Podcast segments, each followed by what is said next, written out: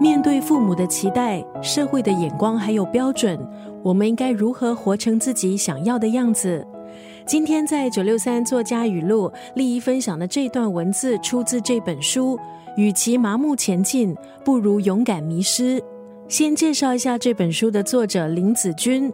林子君他是国际教育组织远山呼唤的共同创办人，相信教育可以为贫困的学童翻转他们的人生。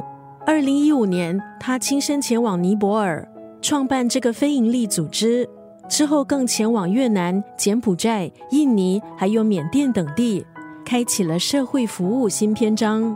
这本书从企划到编辑的过程，作者都会不时回看从前的自己。他在想，如果当时大学毕业迷茫的时候，有这么一本书，即使现实的情况是严峻，即使迷茫依然存在，但是这样的一本书就会带给当时初出社会的他更多勇气。作者在书写自己经历的同时，才发现。他在创立非营利组织一路上遇到的困难，还有大大小小的挫折，真的不少。他希望可以把这些挑战都化成养分，让读者也可以从中得到宝贵的收获。